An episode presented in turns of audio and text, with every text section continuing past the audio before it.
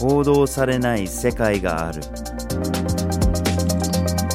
グローバルニュースビュー GNV ポッドキャストへ。ようこそ。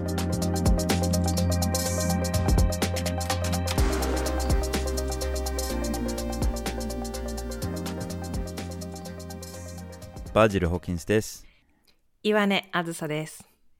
今回のポッドキャストのテーマは偽情報対策産業ですはい。前回、前々回と引き続きの3回シリーズでお送りしているこのポッドキャストなんですけども、前々回がプロパガンダについて、前回が偽情報についてとお話をしてきました。今回は偽情報対策産業に焦点を当ててお送りします。うん前回はですね、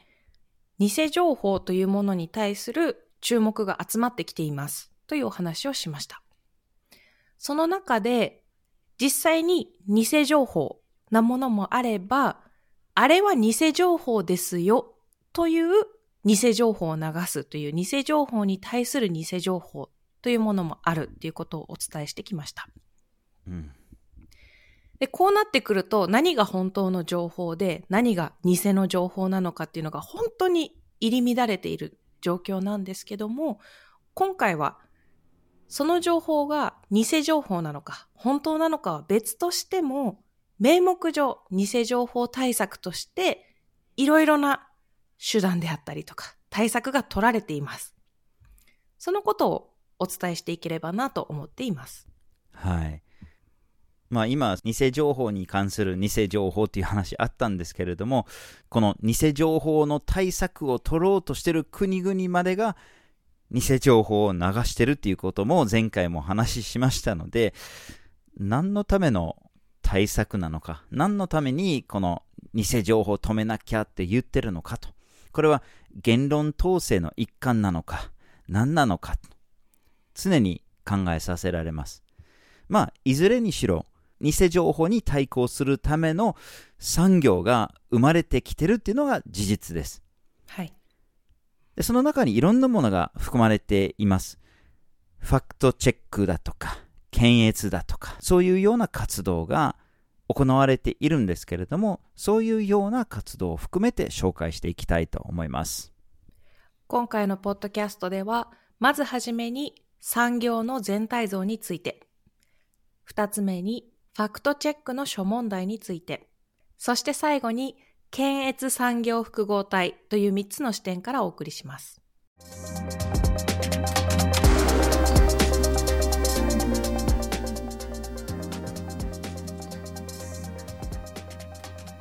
ではまずはじめに産業の全体像について見ていきましょ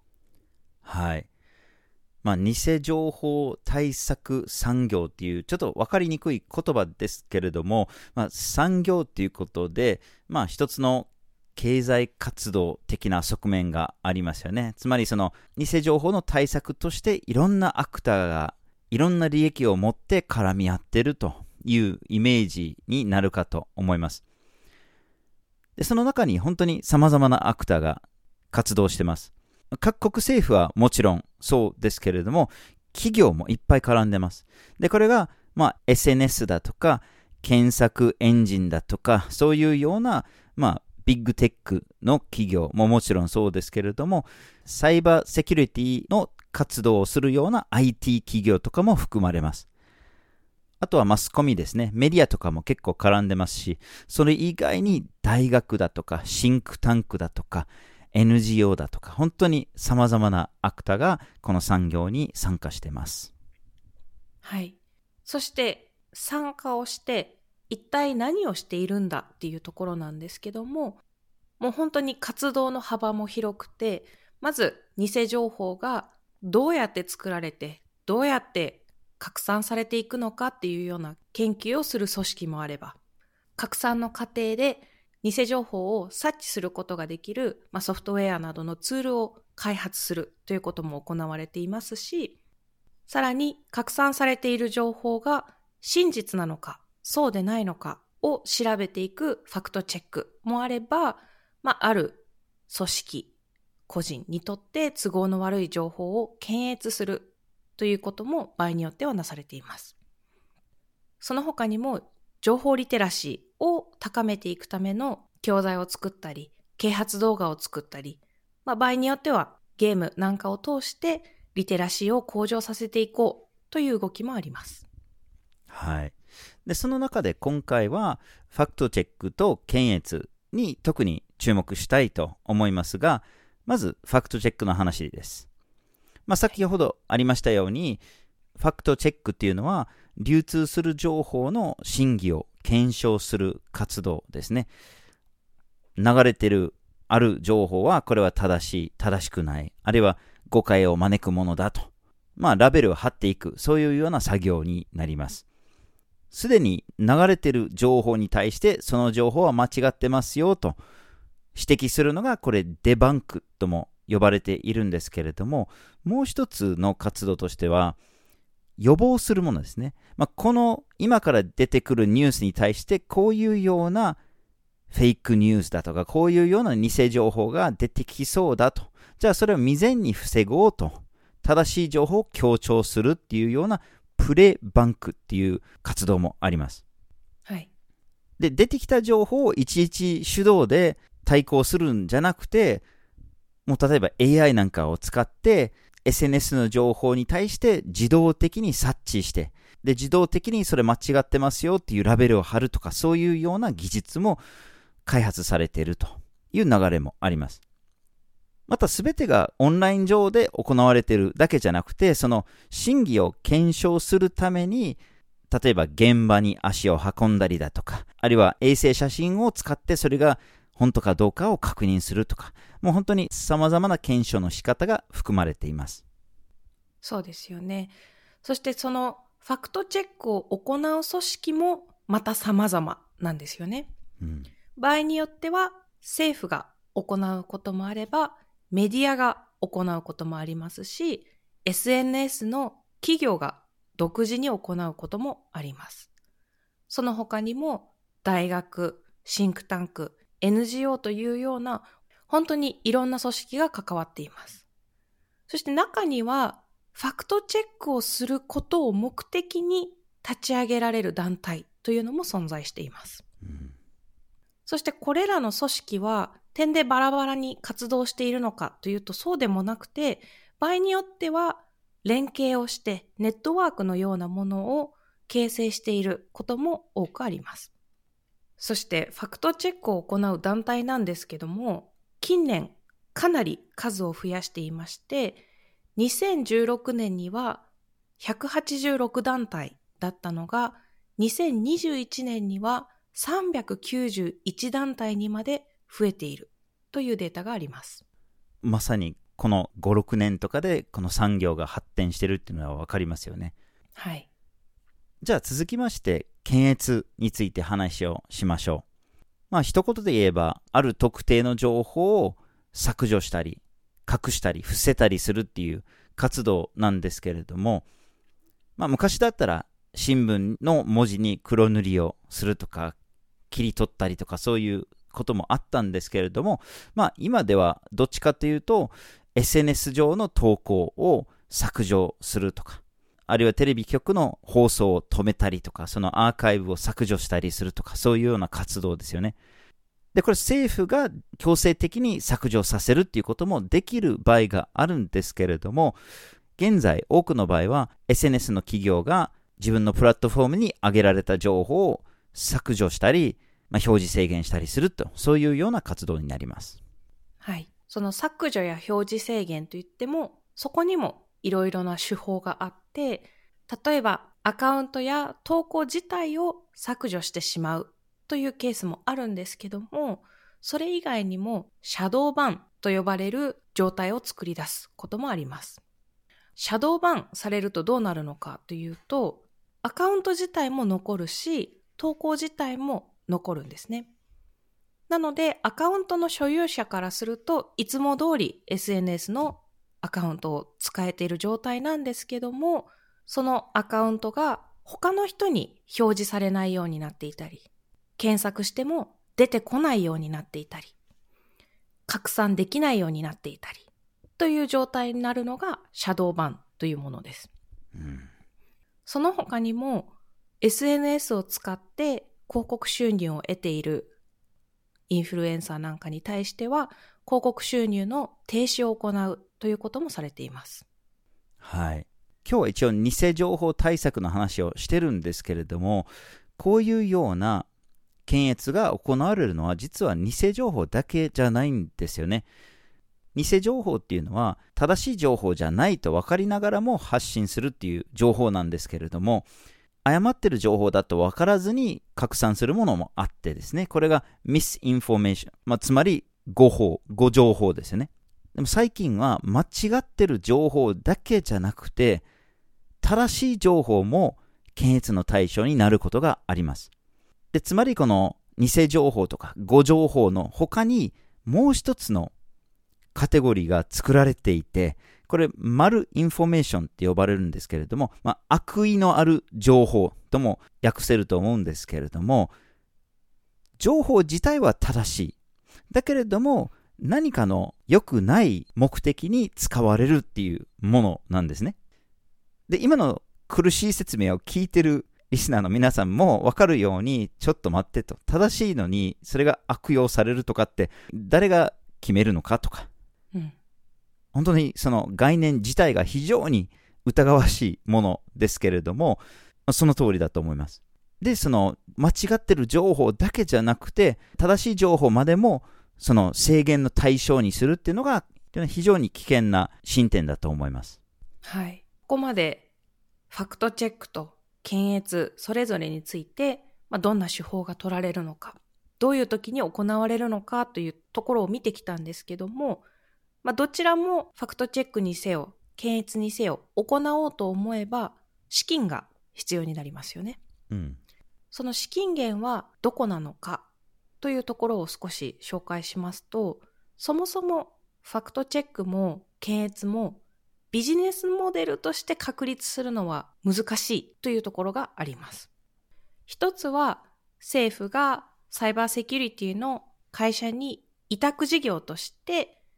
依頼をするというケースだったり、政府からの助成金で大学やシンクタンク、NGO なんかに資金が渡って、その資金をもとにファクトチェック、検閲なんかが行われるというケースです。はい。まあビジネスとして成り立ちにくい以上、やっぱり政府が中心的な存在になりますよね。資金的に見ると。しかしビッグテック企業もそれなりに大きな資金を動かしているのが現状です。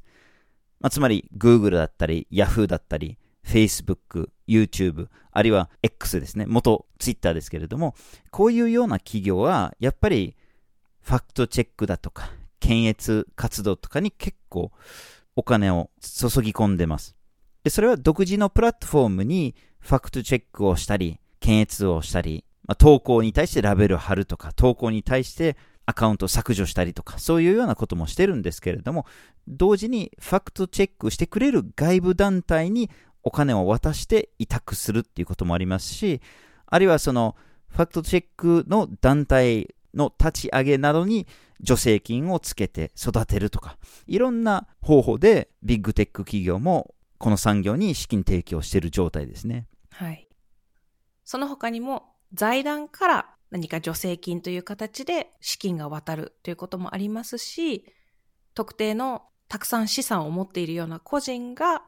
ファクトチェックのためにと言って資金を提供するというケースも少なくありません。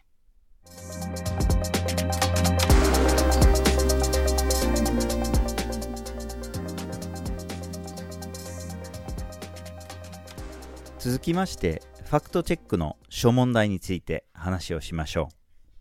はい。先ほど少しファクトチェックをする団体自体の数がものすごいスピードで増えているという話をしたんですけども、もちろんファクトチェックをする団体や組織が増えれば、ファクトチェックをする機会というのも増えていきます。ただですね、いろんなところでファクトチェックは行われてはいるんですけども、まあ、そこにいろんな課題がまだまだ残っているというのも事実です。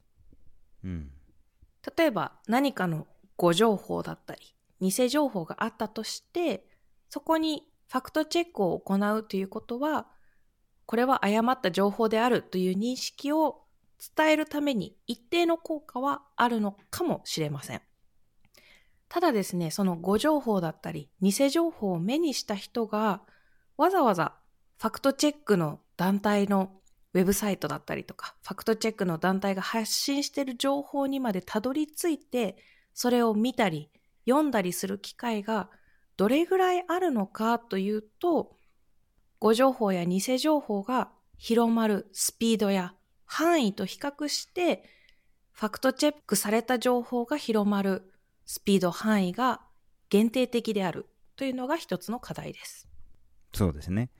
まあでも、一定程度の効果があるとすれば、まあそれは、それだけの話であれば、頑張ってもらいたいかなとも思ってたりするんですけれども、それよりちょっと致命的な問題として言えるのが、ファクトチェック自体の信憑性とか公平性とか、そういうような問題も出てきます。でまずはまあ題材の選定ですね。どういう情報、あるいはどういう人、組織による情報を対象にするのかと。もちろん全ての情報に真偽の検証をかけるわけにはいかないので、絞らなきゃいけない。選ばなきゃいけないっていうのはあるんだけれども、そこに偏りが出てきてしまうと、やっぱり公平性とか信憑性が問われるわけですね。で、またその検証のプロセスにおいても信憑性とか公平性とかって問われるんですけれども、下手すると、そのファクトチェックをするつもりが、逆に誤解を招いたりとか、逆に誤情報になったりするっていうこともあります。これ可能性としてではなく、実際に起きているわけですね。そうなんですよね。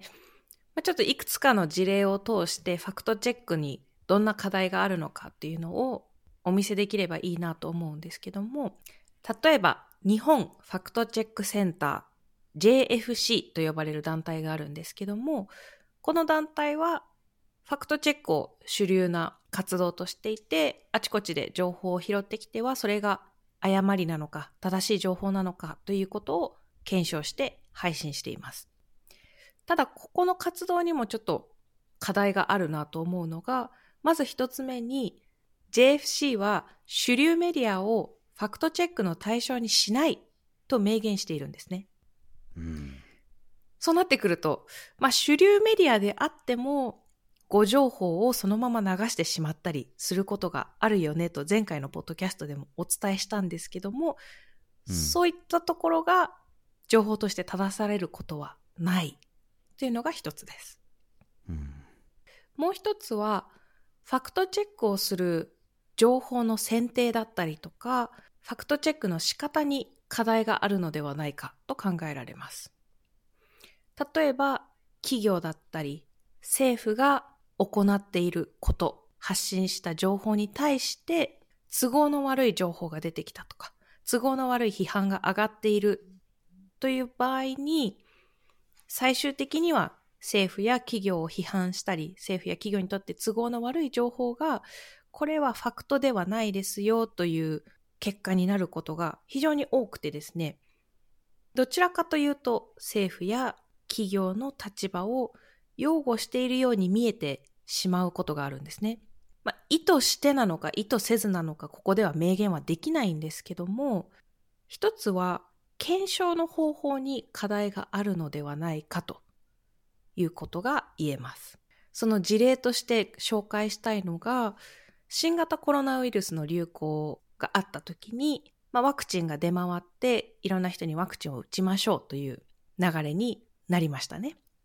うん、その時にマイクロソフトの創設者であるビル・ゲイツ氏の娘がコロナのワクチンを接種していないのではないかという疑惑が上がりました。これに対して JFC が検証を行って、これがファクトかファクトでないのかというのを調べたんですけども、JFC の検証では、ビル・ゲイツ氏の娘さんの SNS をチェックして、まあ、彼女が自分の SNS 上でワクチンを打ちましたという報告をしている。さらに、娘さんのお母さんですね。彼女も SNS 上でうちの娘はワクチンを接種していますよという報告を行っていた。だからビル・ゲイツ氏の娘がワクチン未接種であるという情報は誤りだという結論を出しています。これがですね、ちょっと短絡的かなと思うのが、まあ、自身の SNS なので何とでも書きたいように書けますし、そこを情報源としてしまうのはファクトチェックとしてかなり無理があるのかなという印象を受けます。検証にはなってないですよね。はい。この同じ例が実は欧米のファクトチェック団体によっても同じ結果が出ているんですね。で、結構似ているんですよね。西側諸国の傾向が。アメリカにしてもヨーロッパにしてもなんか自国政府を擁護してるような題材選定がどうしても見られます。で、例えばロシアがウクライナに侵攻した時に、ロシアの情報を検証するためのファクトチェックがたくさんできたし、まあ、ロシアに対抗するためのファクトチェック団体が立ち上げられるぐらいのものがあったんですね。なので、このファクトチェック自体が対ロシア政策の一環として出てる。つまり、ファクトチェックという活動が純粋な客観的な審議の検証じゃなくて、対ロシア政策の一環とも言えるんじゃないかなと思う場合が結構あります。はい。で、例えば、ロシアがウクライナに侵攻した時に、アメリカがウクライナで生物兵器の開発をしてたんじゃないかっていう疑惑が上がってきたんですね。それに対するファクトチェックがたくさんあります。それは誤りだと。アメリカがそんなことしてないと。で、結局その情報源が、まあ、米軍になってたりしているので、それも検証になってるかどうかは微妙なところではあるんだけれども、でも、とにかくその情報を、偽情報としたこの情報を叩くためにたくさんのファクトチェックが出たんです。しかし逆に、アメリカによる偽情報の場合は、ファクトチェックが行われないっていう場合がほとんどです。例えば同じロシアのウクライナ侵攻の時に、ロシアが化学兵器を使う準備をしてるんだと、アメリカが偽情報を流したんですけれども、それに対する検証が行われていないんですね。まあ、つまりその題材選定の時点で偏りがやっぱり生まれてるっていうのがわかります。はい。このファクトチェックを行う団体の性質としての課題もあるんですけども、そもそもファクトチェック自体に限界があるということも一つの課題です。うん、やっぱりいろんな情報が入り乱れていたりとか、いろんなところでいろんな人の見方がある中で、一つの真実を突き止めるというのが本当に難しいことなんですよね。その中でどういった検証をすれば、この情報が事実か事実でないのかというのを線引きするのが難しいということもありますし、一つの情報と言っても、それが単独で存在しているわけではなくて、他のいろんな事実、真実と絡み合っていたりするというところでも、一つの情報を取り上げて、他から切り離してそれが正しいのか正しくないのかを判定すること自体がかなり難しいというのが課題です。や、本当にそうですよね。なので、誰かが何々を言った、あるいは言ってないそれだけならファクトチェックが役立つことがあると思うんですけれども、この真実が突き止めにくいもう一つの理由は、情報が出るタイミングで、やっぱり途中から見えない部分がたくさんあったり、で、途中からまた新たな証拠が出てきたり、もう後から明らかになる場合があるので、どの時点でどれほどのファクトチェックをするのか、で、結局そのファクトチェックそのものを訂正しなきゃいけないっていうことになると、そもそもあれは何だったのかと、本当にその場でこれが正しい、正しくないっていうことを言い切ること自体が、やっぱり疑わしいと思ったりしますね。そうですよね。このファクトチェックをしてしまうことで事実か事実でないかと、きれいに切り分けられないものとか、確実な情報がないままファクトチェックをしてしまうことで、新たな誤解が生まれるというケースもあります。例えば、1年くらい前に、ロシアからヨーロッパにガスを送る海底のパイプライン、これノードストリームと呼ばれるんですけども、このパイプラインが爆破されました。で、この爆破された時に、まあ、その爆破の手段とか、動機とか、機械とかから見ても、アメリカが爆破した可能性が高いんじゃないかと言われていました。だって、アメリカのバイデン大統領自身が、ロシアがウクライナに侵攻したら止めます、止めさせますと、やってみせますっていうことを普通に記者会見で明言してますからね。はい。これあの陰謀論でも何でもないので、あの探してもらえればその記者会見の動画もしっかり残ってます。はい。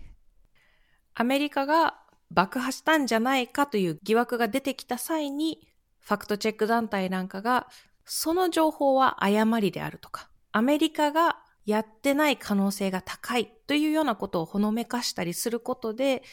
どうやらなんかアメリカは爆破してなかったんじゃないかという印象付けをしていったんですね。一方で、同時に、これはもしかしたら、証拠はないんだけども、ロシアが自分で爆破したんじゃないかという情報をほのめかしたりもしました。まあこれ見方によってはですね、確実な証拠が出てきていないうちにファクトチェック団体がアメリカによる爆破の可能性を否定することによって今後何か新しい証拠が出てきたり、新しい事実が発覚して、もし本当にアメリカが爆破していたという結論になった場合に、ファクトチェック団体による活動というのが意図してなのか、意図せずなのかはわからないけども、情報操作や印象操作、もしくは情報の隠蔽に加担してしまうという結果になってしまいます。うんもう一つの例を挙げると、新型コロナウイルスってもともとどこから発生したのかっていう謎がありますよね。で新型コロナウイルスが流通してしまった時に、これは動物から人間に移ったものなのか、それとも中国の武漢の研究所から漏れたものなのかっていうのはちょっと議論になったんですけれども、それに対するファクトチェックがたくさん出てきたんですね。研究所から漏れたっていうのはこれは陰謀論だとか馬鹿げてるとかって非常に強い口調で否定したんですよね、うん、しかしいろんな新たな情報が出てくるといやひょっとしたらこれは研究所から漏れたんじゃないかっていう可能性が高くなってきたんですね。またアメリカ政府の中でなぜその結論が否定されたのかに関するプロセスも見えてきたんです。つまりそれを担当する研究者の間の内部通信がリークされたりしてて、多くの人が、いや、これは自然界で生まれると考えにくいとか、そういうような発言があったりしてて、いや、やっぱりこれは研究所から漏れたんじゃないかっていう可能性が高くなってきてるんですね。で、おまけに、その、アメリカ政府にいるその関係者が、武漢の研究所との利害関係があるっていうことまでが分かってきて、そんな早い段階であれが陰謀論だとか、馬鹿げてるとか、そういうようなファクトチェックの結果が出せるっていうことが非常に疑わしいわけですよね。で、これも完全に決着はしてないんですけれども、十分に議論をする余地を残すべきだったんじゃないかって、それくらいは言えるとは思いますね。はい。その確実な証拠であったりとか、真実がわからない状態のままのファクトチェックってそもそもできないはずなんですけど、なぜかそういうことがされているというケースが少なくありません。うん、そしてそのような状態でのファクトチェックをしてしまうことが、どちらかというと真実の追求にとっては逆効果というか、そこでもう扉を閉ざしてしまって、これ以上追求の余地はありませんというメッセージになってしまって、その後、新しい事実が出てきた時だったり、新しい情報が入ってきた時に、そこからさらに真実を追求するっていう道を閉ざしてしまいます。本当にファクトチェックの意義そのものを問わざるを得なくなってしまいますね。はい。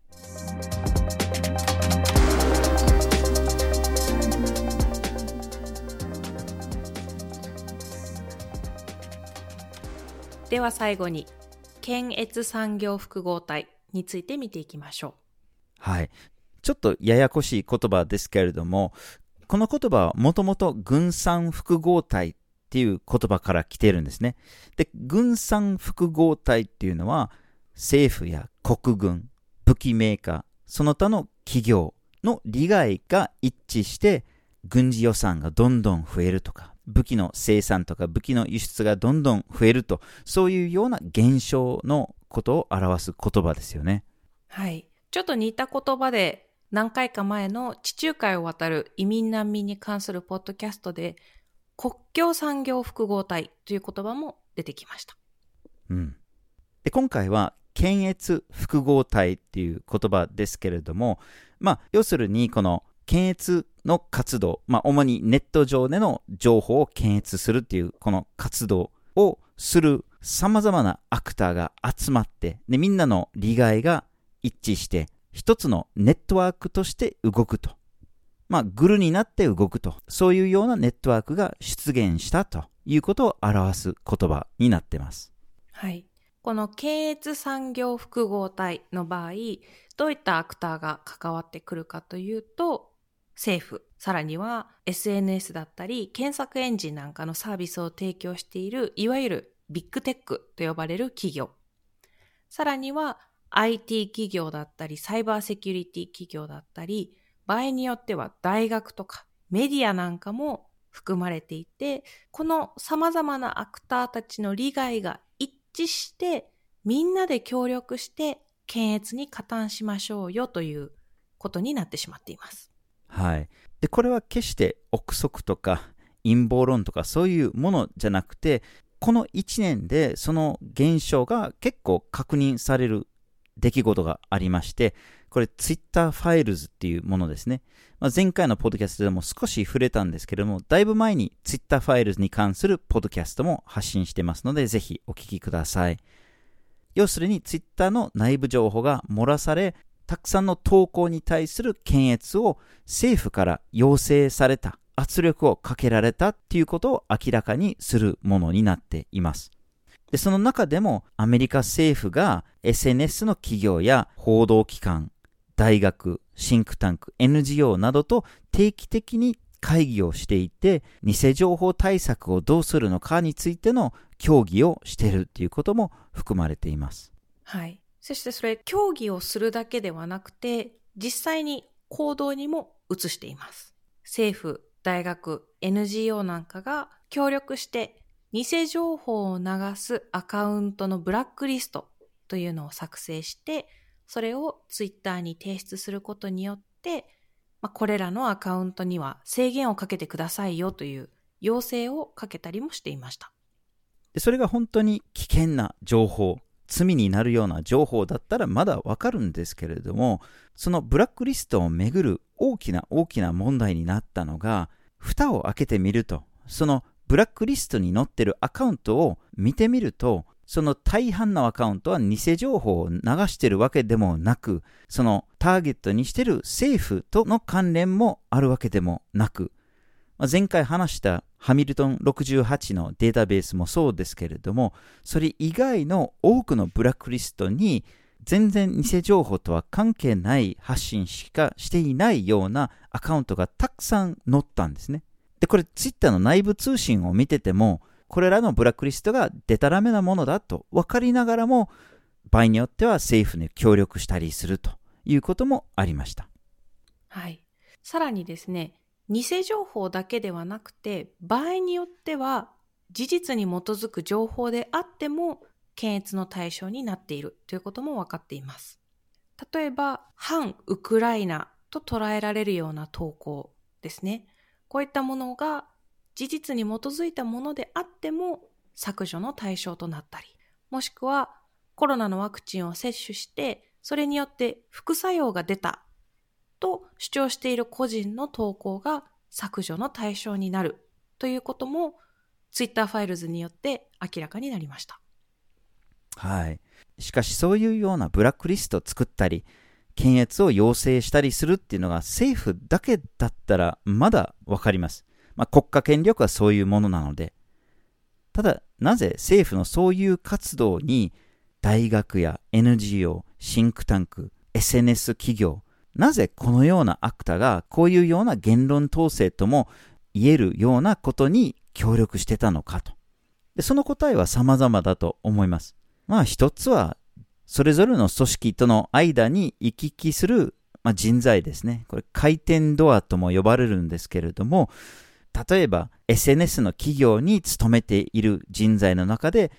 元 FBI とか元 CIA とかの人たちがたくさんいます。これ Twitter でも Facebook でも TikTok でもたくさんいます。うん、CIA を出てそのまま次の就職が Facebook とかそういう場合がある中でそれは当然立場が突然変わるっていうのはちょっと考えにくいっていうか、まあ、意図的にそういう人材を入れてるっていうことも考えられますよね。はい。また資金源もやっぱり大きな動機になるでしょう。サイバーセキュリティを担当するような IT 企業なんかには、やっぱり政府からの委託金っていうのはすごく大きいでしょうし、シンクタンクとか大学とかにしたら助成金も役立つでしょう。そういうようなものにつられて協力するっていうことはもちろん考えられますよね。はい。さらにビッグテック企業なんかにすると、まあ、資金の面ではシンクタンクとか NGO のように政府とくっついていなくても莫大な資金は持っています。ただ、あまりにも力を持ちすぎているがために、例えば政府から規制をほのめかされたり、分解をほのめかされるような場合もあったりして、どうしても規制されたくない、独占法違反として訴えられたくないという恐怖から、まどちらかというと政府の機嫌を取るような行動をすることが多くあります。うん、これもただ単に憶測で言っているだけではなくて、様々な内部通信の履歴であったりとか、まあそれがリークしてきたものとかを見ると、やはり政府の機嫌は取っておいた方がいいよねという認識が見えてくるんですね。うん。まあでも全てはそういうようなインセンティブばかりではないと思いますね。思想的なレベルで政府のやろうとしていることに賛同する組織や関係者もたくさんいると思います。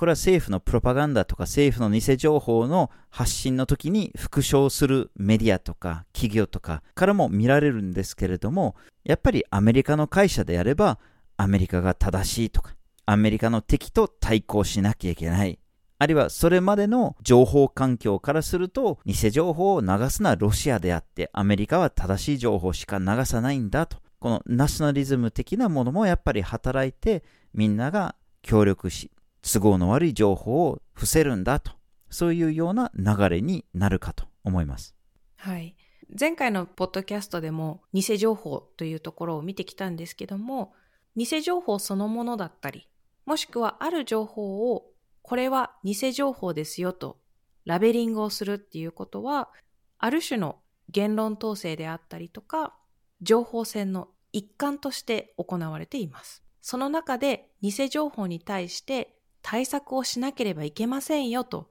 呼びかけている。そして対策を実施している政府もたくさんの偽情報を発信してしまっています。ただそれ政府だけが悪いのかというと、そうではなくて、先ほど検閲産業複合体のところで話もしたように、ただこれ政府が独自で突っ走っているというわけではなくて、やはり産業複合体となるぐらいいろんなアクターが関わって出来上がってしまっているものであって、その背景には政府の主張に従うことで得られる利益であったりとか、まあそうしておくと資金が入ってくるであったりとか、企業の活動がしやすくなるといういろんなインセンティブが働いてしまっています。うん結局のところは、偽情報っていうのは、どんな社会にもありますし、いろんなアクタが発信してるんですよね。で、それに対抗しようとするときに、一つの組織だけが真実を知っているんだと。我々こそが真実の最低者になるんだと。あなたの言ってること間違ってるんだと。これ自体にもやっぱりいろんな問題がありますし、また、都合の悪い情報を偽情報として検閲するっていうのも、これも有効な対策だとあんまり思えないんですよね。なんか情報が隠されてると思うと余計不信が高まるっていう結果をもたらしてしまいますね。じゃあ、偽情報をそのまま放置していいのかと、必ずしもそうでもなくて、じゃあやっぱり情報の真偽について決めつけたりとか、情報を伏せたりとか、あんまりせずに何ができるのかというと、やっぱりより良い情報をたくさん発信したり、もともと既存の情報源の信憑性を高めるなど、そういうような対策に力を入れた方が、ひょっとしたら効果的なのかもしれません。また、市民一人一人が情報の信憑性についての判断ができるように、教育っていうのも非常に大事ですね。子供の時から批判的な思考ができるようなクリティカルシンキングのスキルを身につけたり、あるいはメディアリテラシー、デジタルリテラシー、情報リテラシーなどの教育を強化する必要があるのではないでしょうか。でもなぜか各国政府がやろうとしているのがファクトチェックや検閲であって、このような教育にあんまり力を入れているようには思えないんですね。でそれがなぜなのか、うん、国民の批判的な思考が磨かれたら、自分自身が発信しようとする偽情報が効かなくなってくるんじゃないかと、そういうような疑いまで持ってしまいます。はい。今回のポッドキャストは、偽情報対策産業というテーマでお送りしました。まずはじめに産業の全体像について、二つ目にファクトチェックの諸問題について、そして最後に検閲産業複合体という三つの視点からお送りしました。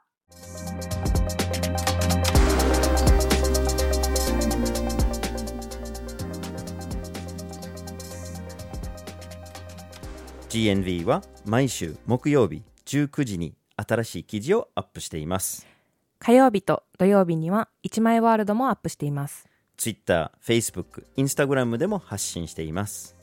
ポッドキャストは毎月第1、第3月曜日に発信します。ぜひフォローしてください。次回もお楽しみに。